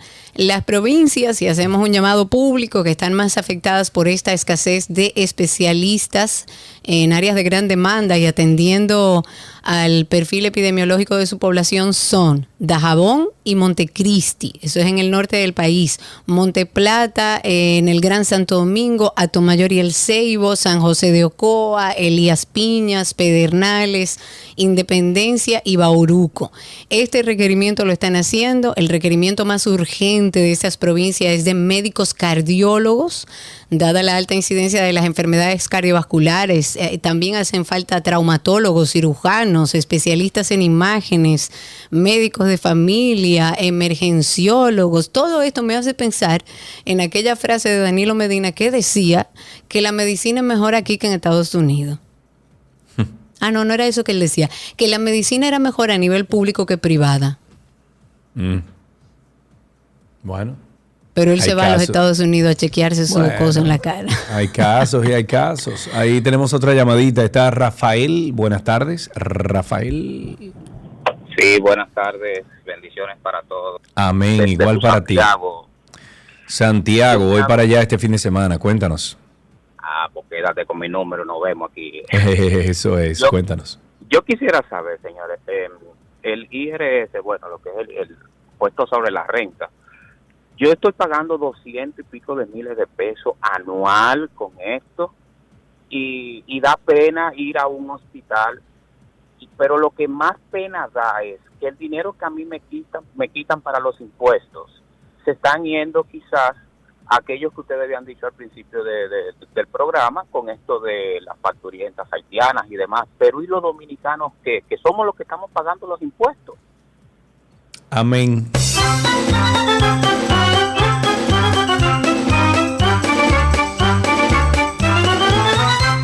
$829-236-9856. Sigue caliente el tema en torno al agua. El ministro de Medio Ambiente, Miguel Seara Hatton, dijo en el día de hoy que ante la sequía que afecta al agua, no queda otra opción que racionalizar y ordenar el consumo del agua. El funcionario dijo que el gobierno está trabajando en soluciones a mediado plazo y en un plan de reforestación debido a la gran cantidad de incendios forestales que se han originado en el territorio nacional. Dijo, y estoy citando, se está pensando en plantas de... Ay, Dios mío. ¿Qué pasó? Salinización. Oh, desalinización. De, bueno, de, se- Exacto. desalinización, exacto. Eh, hay que aumentar la cantidad de presas, solo se almacena el 9% del agua lluvia que cae del en el país y hay que crear presas, pero todo eso cuesta. Sí, pero también hay muchas soluciones que se pueden lograr de inmediato. ¿Con cómo? Vamos a decirle una cuanta. Sacando todos esos cultivos que están en toda la sierra Sobre de República. Dominicana. Los aguacates. No, sobre Pero todo no cualquier agricultores cultivo. chiquitos, a los dueños. Cualquier cultivo, Bueno, en lo que pasa es que el aguacate es, es el árbol de, de los árboles que más Sí, recursos de agua necesitan. También incluso yo soy de los partidarios que digo, y viendo el ejemplo de lo que hicieron en los años 80 y 70, hay que reforestar. Yo sé que los medioambientalistas dicen que hay que dejar que el bosque No, haga no, su pero trabajo. ellos no dicen Pero eso, vamos recuerda- a ayudarlo, vamos a ayudarlo, vamos a sembrar. dice- Nelson había dicho aquí, Sergio, que realmente sí se puede reforestar. La naturaleza tiene la capacidad de, Pero toma de muchísimos años. rehacerse. Toma más años. Lo que no podemos es reforestar a lo loco. Hay que hacerlo con técnicos que sepan cuáles Mira, son los árboles que esta van ahí. mañana, yo antes de ir al gimnasio, me levanté a las 6 y 15 esta mañana y cuando salí me monté en la moto, eh, vi que el sillón estaba completamente cubierto de agua, el timón, y todo eso es el rocío. Y, y yo me, me puse Ajá. a pensar medio segundo y dije, eso mismo es lo que hacen las plantas en las sierras, en todos lados. Durante la noche ese rocío se va acumulando, es una acumulación de agua y todo eso se va filtrando por el tronco hasta las raíces y eso crea todos esos, eh, esos ríos de, de subsuelo, esas aguas que están por debajo de, de- de- de lo que vemos nosotros como superficie. Todo eso se va creando. Entonces, si comenzamos a cortar esos árboles, ya se acabó ese proceso, o sea, se acabó ese ciclo. Entonces, reforestemos, señores, reforestemos Yo como locos. acuerdo. Yo estoy de acuerdo con que se haga eh, la reforestación. Lo que pasa es que entiendo que la reforestación, así como cuando salimos a sacar basura de las playas, es un trabajo que no necesariamente es el que apremia. Entonces hay que empezar por lo más importante, que es lo que nos está violentando este recurso indispensable para los seres humanos. Bueno, vamos a empezar por ahí arriba, por la madre de todas las aguas. Vamos a sacar todo el que esté cultivando, todo el que te- esté poniendo en riesgo. Vamos a trabajar en tener más guardaparques, vamos a trabajar en mayor supervisión para proteger nuestras zonas protegidas, que en gran medida muchas de ellas están protegidas por el recurso agua. Entonces sí, podemos salir a reforestar. De hecho, tú y yo lo hemos hemos hecho y nuestros oyentes también Sí. en este programa. Y Sí, estamos pero, en el Karina, ánimo de hacerlo. Pero también. Karina, es que se necesita un plan eh, macro, un plan, eh, eh, yo digo que general, eh, general en República Dominicana, donde todos, eh, por obligación, los ciudadanos dominicanos tengamos que ir a forestar, tengamos que ir a Yo estoy de acuerdo, yo estoy de acuerdo. Yo de verdad quisiera, ojalá y mucha gente se, se anime eh, y, y haga un trabajo de, reforesta- de reforestación y se integre, porque también es un proceso de educación. Pero tenemos que hacer lo que primero hay que hacer. Lo que primero hay que hacer es sacar a todos los invasores y todo lo que están poniendo Sí. en riesgo el, el- el tema además, agua. además que están, están talando árboles por pipa, o sea, en ¿Tumba y redes quema? Sociales. No, no, en, en redes sociales tú te das cuenta de la cantidad de árboles de personas responsables que están denunciando Sí. la tala de árboles indiscriminada. O sea, una cosa que es, vamos a tumbar todos esos árboles y ya. No, eso no se puede hacer.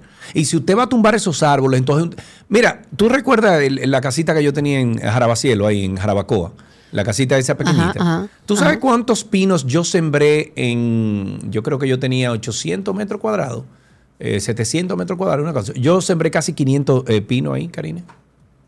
Wow, qué 500 lindo. pinos. Hoy en día tú vas a Jarabacielo, recuerda que la casita estaba como volada, era Ajá. 60 metros cuadrados que Y tenía la llena de casita. pinos. Y tú, tú miras hacia abajo y tú lo que ves es un eterno parque Ay, qué de pinos, una hermosura. Eh, Todavía belleza. tengo yo gente que me taguea y me dice, ¿de qué esta casa es tuya? Digo, no, la vendí hace años. no, ya eso no es mío. Sí, ahí tenemos a Pedro. Buenas tardes, Pedro. Adelante.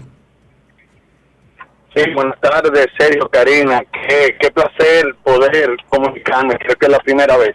Gracias por tu llamada. Cuéntanos. Sergio, muy amigo de tu hermano Constantino.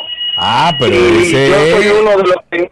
Sí, sí, sí, somos casi familia tú y yo también. Muy bien. cuéntanos. Mira, eh, yo soy uno de los que en mis redes eh, denuncio y posteo fotografías donde a diario se ven los camiones cargados de, de árboles, de troncos, y eso es, eso pena mucho. Yo abogo que ante esta situación de la destrucción que ha habido de nuestra foresta por los incendios provocados o no provocados, el gobierno se anime por lo menos a, poner una veda, una prohibición durante 10 años, que aquí no se toca un árbol, acompañado de un plan de reforestación, pero es que no se corten árboles, porque lo cortan más rápido que lo que lo siembran. Entonces es la única manera de proteger el suelo. Y Así gracias a ustedes por esta oportunidad de denunciar. Ay, gracias, gracias, Gracias, Pedro. muchísimas gracias. Aquí a la orden siempre. 829-236-9856, 829-236-9856. Señores, siguen las denuncias sobre el servicio energético. Luego de que la Superintendencia de Electricidad emitiera un comunicado donde niega que no ha recibido reclamación por parte de Protecom sobre los incrementos generalizados de tarifas en la zona este por parte del consorcio energético Punta Cana Macao, esto a pesar de tener, de tener paneles solares. Este es un tema que hemos tratado aquí muchas veces, que está sucediendo ahora en el caso de Punta Cana, pero también está sucediendo y tenemos que estar en, en- en atención en Santo Domingo. Aquellos que tenemos paneles solares, ahora lo que, lo que pretenden es endosarnos un cargo de potencia que, que usted tiene paneles solares y le va a salir más caro que no tenerlos. O sea, al final del día... Cuando tú eh, te comiences a llevar de mí, de Yolanda, tu vida va a Sí, lo voy a hacer ese cambio, créeme que lo voy a Ya me hacer. Si me hablan de ya- potencia, mira, me desconecto. Ya me cotizaron, es que te van a hablar de potencia. Ya, me, ya vinieron aquí a mi casa y cotizaron un sistema híbrido. Son unas, eh, unas baterías que se ponen en la pared lindísimas, así tipo Tesla. El sistema va a funcionar totalmente independiente de la corriente y cuando yo necesite conectarme, me conecto. Pero aparte de eso, la batería va a tener, el sistema va a tener una parte que va a ser solamente y exclusivamente para cuando falte la electricidad. O sea que eh, necesito que me deje un poco más de detalles, porque evidentemente, señores, lo que está sucediendo, si no nos ponemos en alerta, todo el que vive en Punta Cana ha hecho un excelente trabajo de visibilizar esta situación, pero es increíble ver cómo uno que ha tenido la facilidad de hacer una inversión importante en paneles solares por distintas razones, por temas medioambientales, por temas de economía, por temas de muchísimas cosas. De efectividad también res- y de eficiencia.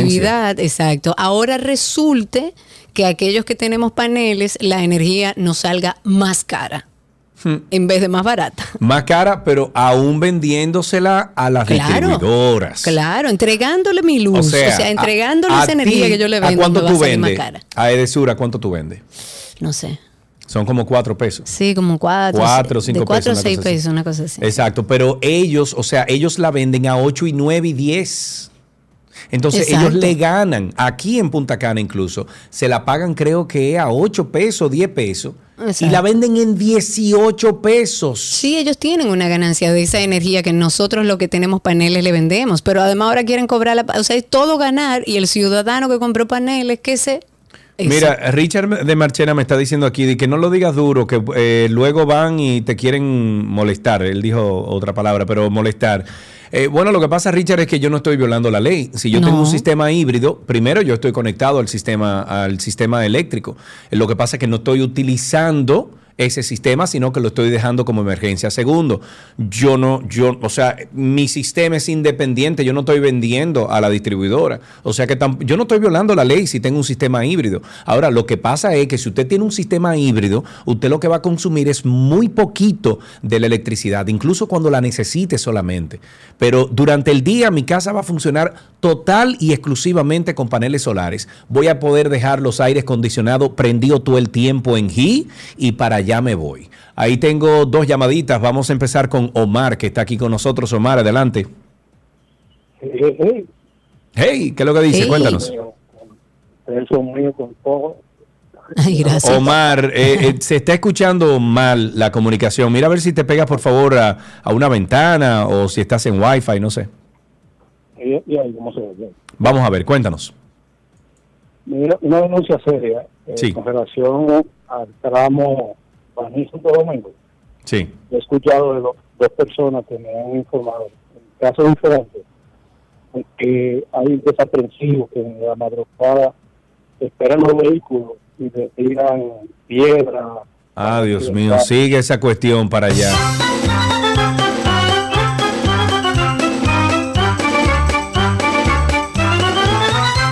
Ahí tenemos a Estefano en la línea. Buenas tardes, Estefano. Buenas tardes y es un honor hablar con ustedes, Rayos, en su programa que me encanta mucho. Gracias, Estefano. Para nosotros un honor tenerte como oyente. Cuéntanos. Bueno, lo que quiero hablar es que yo pienso que aún se quiere mani- eh, inten- intensificar ese monopolio de la compañía porque si mucha gente quiere de- eh, más o menos independizarse de la energía, porque sabemos que la energía acá es eficiente en comparación de otros países, los apagones y toda esa vaina es muy muy espantoso. Y aún así, con hace un año que se intentó aumentar la tarifa sin ver muchos cambios, y entonces nos viene con esa vaina de aumentarnos con los paneles solares. O sea, no quieren un cambio para para que seamos energía verde ahora. Así es. Parece que no.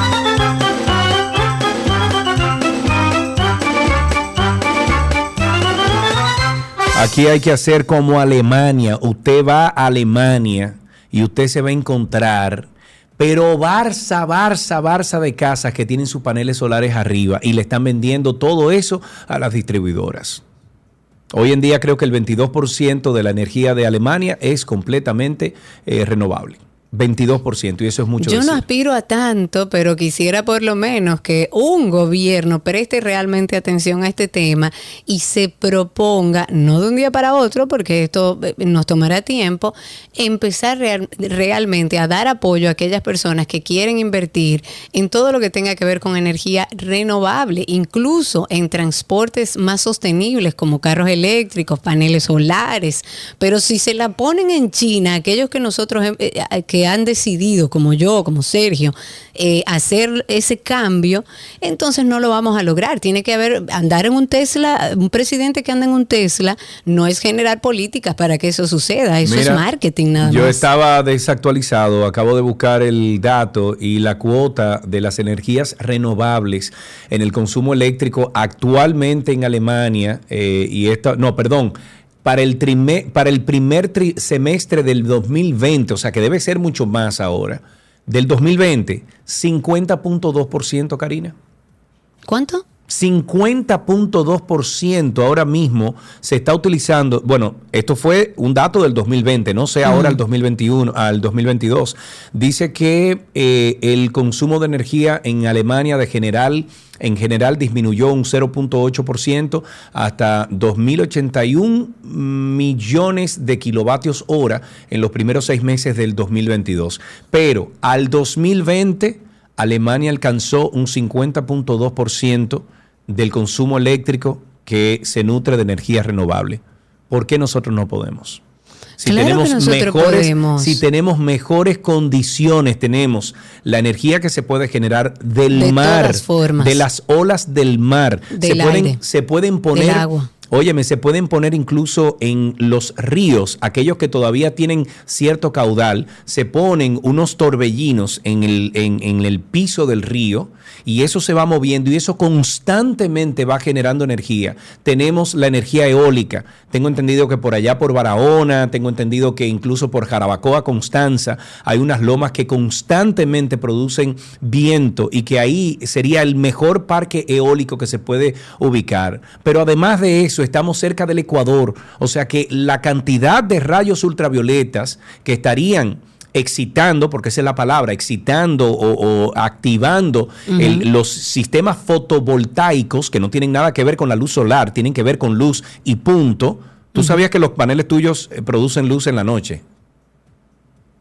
¿Tú sabías eso? Eh, muy poca, pero sí. Sí, o sea, la energía que se, el sol cuando rebota la luz en la luna y esa luna nos eh, brinda ese resplandor, eso también hace que Sí, los claro. paneles que tú tienes, que son fotovoltaicos, que no son solares, son fotovoltaicos, se exciten y eso produce también energía. Energía, claro, Entonces lógico. nosotros en República Dominicana tenemos un país bendito Pero que desde además, que Sergio, llegó Colón aquí se está sacando y todavía tiene más.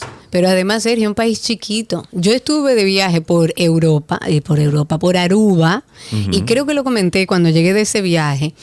Y en Aruba, que es un- una islita pequeña que tiene que desalinizar su agua porque es un, es un país muy seco, tremendamente seco.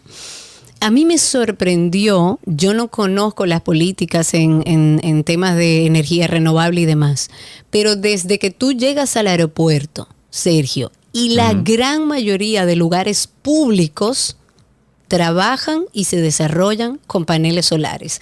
En el aeropuerto ellos hicieron un parqueo y todo el techo del parqueo, todos, absolutamente todo está lleno de paneles solares.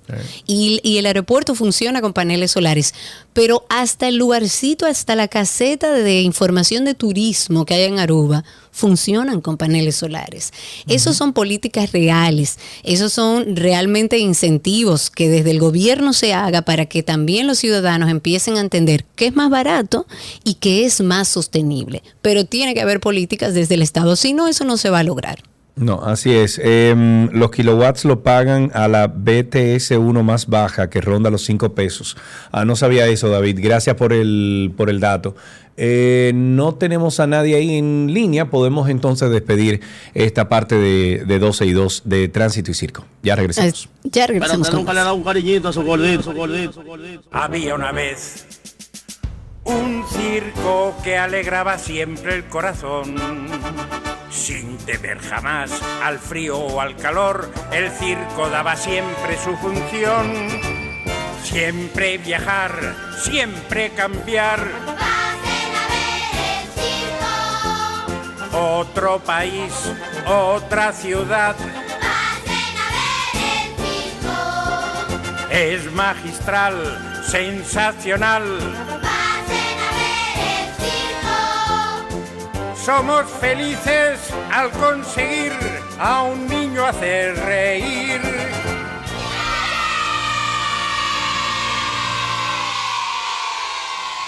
Todo lo que quieras está en dos y dos.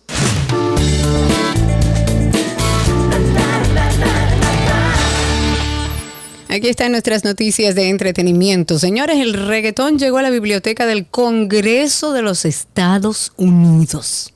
Oigan bien, porque gasolina o la gasolina del puertorriqueño Daddy Yankee Yo, todo un himno de este género musical, entró en el registro sonoro que la biblioteca más grande de todo el mundo guarda para la posteridad.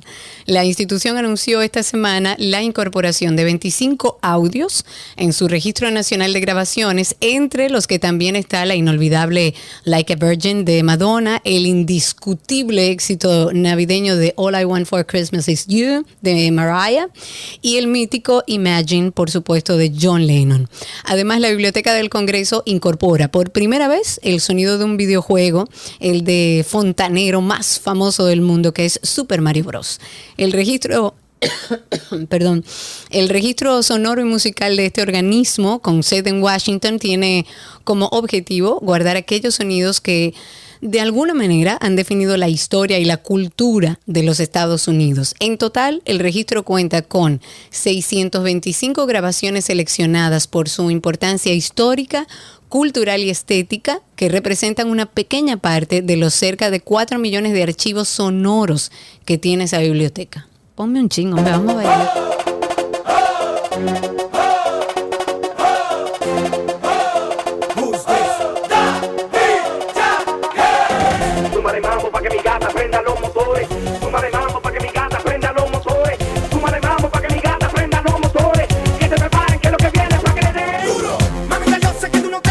Señores, y, y uno estaba escandalizado cuando eso, ¿eh?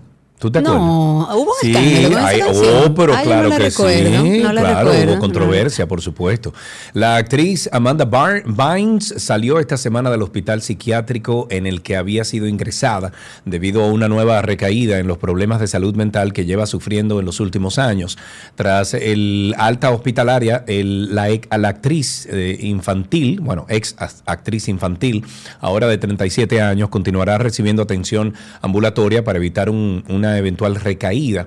Recordemos que el medio especializado TMC informó que Amanda Bynes fue hospitalizada después de que el mes pasado fuese vista cerca del centro de Los Ángeles eh, deambulando desnuda por las calles temprano en la mañana y de que pudiese o pidiese ayuda a un conductor al que dijo que estaba sufriendo un brote psicótico, quien llamó a la policía. Según TMC, esta actriz vivirá en su propia casa como estaba antes de la hospitalización, hospitalización y mantendrá gran parte de la independencia que consiguió tras nueve años de tutela. En otra información, el conglomerado mediático y de entretenimiento Warner Bros. Discovery anunció que va a fusionar sus plataformas de contenido a la, carga, a la carta perdón, de HBO Max y Discovery Plus en una sola, que se va a llamar Max. La compañía hizo un evento, se, se retransmitió por internet y dijo que va a estrenar esta nueva plataforma el 23 de mayo en Estados Unidos y que va a mantener los precios de sus planes en 15.99 dólares al mes sin publicidad y 9.99 dólares con publicidad. Yo en solté todo Latinoamérica. eso. Ay, no, yo todavía Lo tengo algunos servicios. todo, me quedé con Netflix. Nada más. Nada más, lo cancelé Es que hay todo. muchas cosas Señores, yo gastaba HBO, 200 en y pico dólares Ah, mensuales sí, en claro. muchísimos servicios en Disney, que el otro, que el otro, que el Eh, Hulu, que Entre otro. todas las cosas, No, uno se no, pone no, a sumar y sí, tiene no. unos dólares ahí. No, no. En Latinoamérica, Max, como se va a llamar este servicio, se va a estrenar a finales de este año y en otras regiones, bueno, será más adelante. Warner Bros. Discovery, que nació de la fusión de Warner Media y Discovery a principios del 2022, lo que busca es, por supuesto, atraer audiencia cada vez menos aficionada a la televisión por cable y poder reunir su contenido para competir en un mercado que empieza a saturarse ya, que es el, mercado del streaming. Netflix arrancó solo, pero ya tenemos a Warner Bros. Discovery que contaba con unos 96 millones de suscriptores a nivel global a finales del 2022, frente a los líderes, que en este caso son Netflix, que tiene 231 millones, Amazon Prime, eh, que tiene 200 millones en el 2021, y Disney Plus, que tiene 162 millones. La modelo dominicana Lineisi Montero sigue dando pasos firmes en el mundo de la moda, esta vez al protagonizar la nueva campaña de Dior de su colección pre-otoño 2023, grabada en India esta modelo dominicana que nació en Herrera, se ha convertido nuevamente en la cara de la importante casa francera- eh, francesa y no es la primera vez que la criolla es la cara de una campaña de Dior, ya que en mayo del 2021 fue la imagen junto a las también modelos cara del- de Levin, no, de Levin, de Levin, eh, Gencon de Addict Lip Glow, un labial creado con un 97% de ingredientes de eh, origen natu- na- natural. Desde su debut en el 2015 como modelo exclusiva de Prada, Linnaeus ha participado en un gran número de campañas mundiales, ha posado para las portadas de las revistas más prestigiosas y caminado para, eh, bueno, por una lista incon- incontable de los desfiles más importantes de la industria de la moda, lo que la convierte en una de las modelos más destacadas del mundo. De Herrera to the world. ya lo sabe, bella, bellísima que es. Dios. lindísima. El actor Jamie Foxx fue hospitalizado de urgencia en el día de ayer. Todo ocurrió cuando se encontraba en pleno rodaje de su última película y la información fue confirmada en el día de hoy por su hija. En una publicación en su cuenta de Instagram, la hija del actor dijo, y cito, Queríamos compartir que mi padre Jamie Foxx experimentó una complicación médica ayer. Afortunadamente, gracias a la rápida actuación y a los grandes cuidados, ya está en vías de recuperación. Actualmente este actor está rodando la comedia de acción Back in Action para Netflix. Está dirigida por Seth Gordon y en la que comparte elenco con Cameron Díaz, que hace tanto que no la veo en cine. La familia de Jamie Foxx eh, solo ha confirmado que la situación tuvo lugar en el set, pero aún como que no se conoce mucho qué pudo llevar al actor a la sala de emergencias. Jared Drake Bell es un actor mejor conocido como estrella del programa de televisión Nickelodeon Drake y Josh. Fue declarado desaparecido y en peligro de extinción. Este, eso como un tema, como un, eso de- será la traducción, sí. ¿verdad? Drake and, and Josh. No, no, no, no, que diga desaparecido y en peligro de extinción. Será Sí, desaparecido y en peligro de muerte. Este jueves las autoridades de Florida han comunicado esto, quienes pidieron al público ayuda para localizarlo. Fue, Bell, este actor, fue visto por última vez el miércoles por la noche cerca de una escuela secundaria de Daytona Beach, dijo el Departamento de Policía de esta ciudad en un comunicado. La portavoz de la policía dijo que la agencia no podía divulgar más información porque era parte de una investigación activa. Los representantes del actor de 36 años no han podido eh, y no han respondido nada concreto que pueda ayudar a las autoridades y los fans a conocer eh, del, el- del paradero del actor. Que bueno, ojalá que aparezca. Ojalá, ojalá. La revista Time publicó en el día de hoy su acostumbrada lista de las 100 mejores personas o las 100 personas más influyentes de- del 2023. Así es como es el título. Ahí figura la actriz de origen dominicano Zoe Saldaña, junto a otras personalidades como Carlos III del Reino Unido, Joe Biden, Salma Hayek, Lionel Messi, eh, Mbappé, Drew Barrymore, Colin Farrell. Bueno, hay un listado enorme, hasta, hasta Luis Ignacio Lula da Silva está ahí. La revista destaca que Zoe Saldaña es la más ruda de la industria del entretenimiento. El artículo sobre ella dice que, en resumen, Zoe Saldaña es una jefa total que puede con todo. Los fanáticos la adoran por su talento, actitud y espíritu feroz pero la valoro más por su amistad eterna, la inspiración que ofrece como madre y compañera y más que nada por su habilidad única para hacer que cualquier situación sea 100 veces mejor. ¿Tú sabes y dónde está el.? Y yo lo, di, yo lo dije hace como dos años o tres años, cuando fuimos a, a Los Ángeles, Luz García y yo, invitados por la familia Saldaña, para estar ahí en la entrega de la estrella de, de- del Paseo de la Fama de Los Ángeles. Eh, el secreto de Zoe Saldaña no es que ella lo ha hecho todo, Karina Larrauri. Ella, ella ha hecho muchísimo menos que la gran mayoría. Ella ha sabido elegir. Pero aparte de eso, el Además, secreto de tangente. Saldaña es que sus hermanas y su familia se ha dedicado a Zoe Saldaña. La, el- Mm, la bueno, también Ey, yo ey, creo ey. que tiene que ver mucho Amiga. con su personalidad. Es una persona Amiga. que no, no la omnibula el éxito. Uy, hágame caso en eso. Desde que Zoe se lanzó para ir a, a- o sea, comenzó a hacer audiciones en el año 99, en el año 98, incluso la primera película que ella hizo era Cicely, que iba a ser la, la que iba a probar en el mundo de la actuación. Y Zoe le dijo, ven, déjame ir por ti, que tú no puedes ir. Una cosa así fue que le pasó. Y Zoe fue y le dieron el papel. Y esa fue la película, esa Center Britney. No, creo que fue Center Stage primero. Ah, sí, ella había Sí. hecho una como de baile también. sí. Exactamente. Pero entonces, eh, desde ese entonces, y cuando notaron la familia, Doña Salia, eh, el mismo Don Dago, el, el Zoet, eh, bueno, todos notaron que ella tenía, eh, que, que le estaban buscando como para, para hacer diferentes papeles, etcétera. Ellos todos se dedicaron a Zoé en diferentes, eh, eh, vamos a decir que, partes o áreas. Una le hacía, por ejemplo, la agenda, la otra, la mamá se encargaba de la casa. Hoy en día, los tres niños que tiene Zoé, claro, el papá está ahí ahora, que, es el esposo de Zoé, Marcos. Sin embargo, la mamá y Don Dago, cada vez que Zoé dice, miren señores, me tengo que ir a Nueva Zelanda, que tengo que grabar seis meses, la mamá, Don Dago, Zoé, eh, eh, como dos muchachas que tienen que ayudar, todo el mundo se muda para allá, para Nueva Zelanda. Entonces el éxito de Zoé no solamente ha sido que se ha dedicado a eso, sino que la familia ha dicho, no, Le ha espérate, dado soporte, de aquí claro. vamos a vivir todos y les ha ido perfectamente bien. Qué Entonces bueno. eso es un ejemplo de que cuando tú tienes un familiar, de que cuando tú tienes un amigo, de que cu- cuando tú apoyas a ese amigo y, y- y vamos a, a decir que eh, todos de ahí pueden lucrarse o, o ganar dinero o mantenerse. Trabajar en equipo para conseguir resultados para todos. Así es. Yo estoy loco y yo se lo dije a Zoe la última vez que, que tuvimos, eh, creo que fue en noviembre, que estuvimos comiendo en Los Ángeles. Le dije, el día que ustedes cuenten la historia de familia o hagan un libro, ahí es que ustedes van a saber cómo es, cómo es buena la cosa.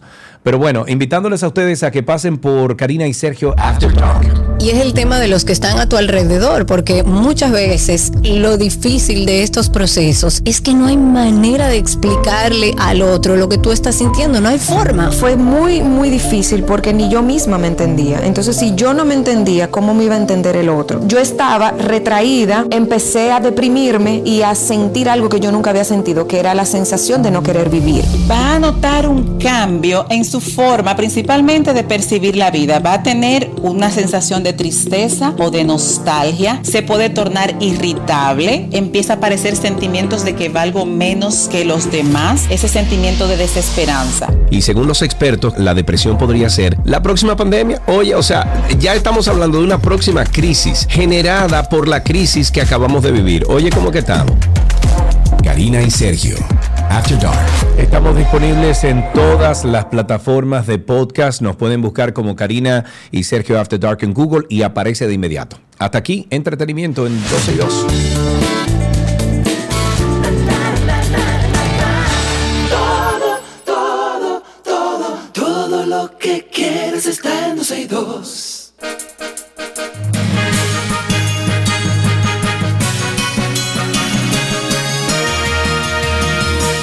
Estas son las noticias actualizadas. La primera sala de la Cámara Penal de la Corte de Apelación del Distrito Nacional conoce hoy el recurso sometido por el Ministerio Público a la sentencia de, bueno, que descargó a los imputados del caso Supertucano. Este fallo descargó al mayor general retirado Pedro Rafael Peña Antonio, ex ministro de Defensa, al coronel Carlos Piccini Núñez, ex director de proyectos especiales de la Fuerza Aérea Dominicana, al empresario Daniel Aquino Her- Hernández y las firmas 4 de Business Group y Magi Corp, acusados de recibir sobornos para la compra de ocho aviones en el año 2007.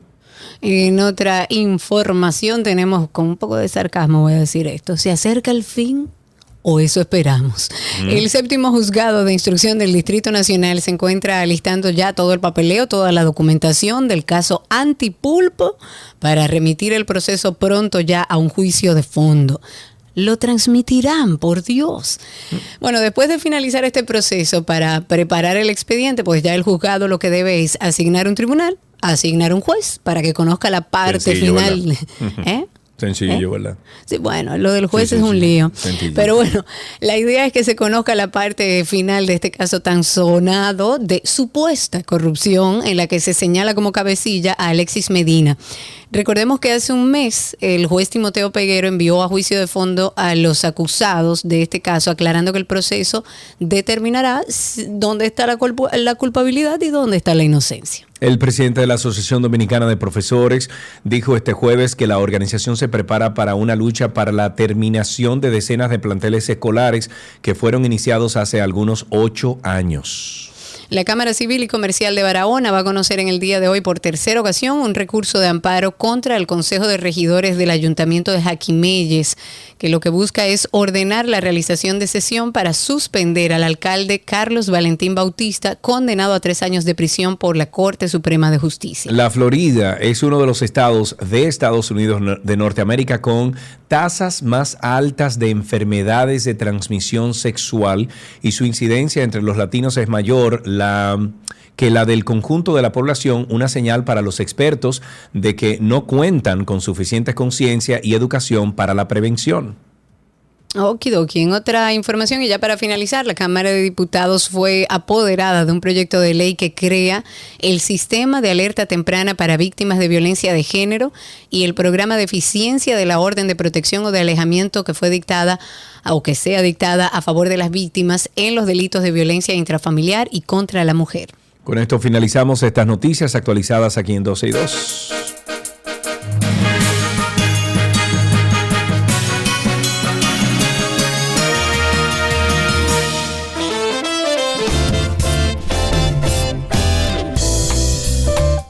Para decir adiós, vida mía, yo te estaré esperando algún No serio, día. sigue en la locución, sigue en la locución. Gracias a todos por estar en sintonía. Uf, lo logré. Mañana nos encontramos aquí en este mismo día, al 91.13, a la misma hora, justo a la mitad del día, recordándoles nuestro podcast Karina y Sergio After Dark. Así nos encuentran en Instagram.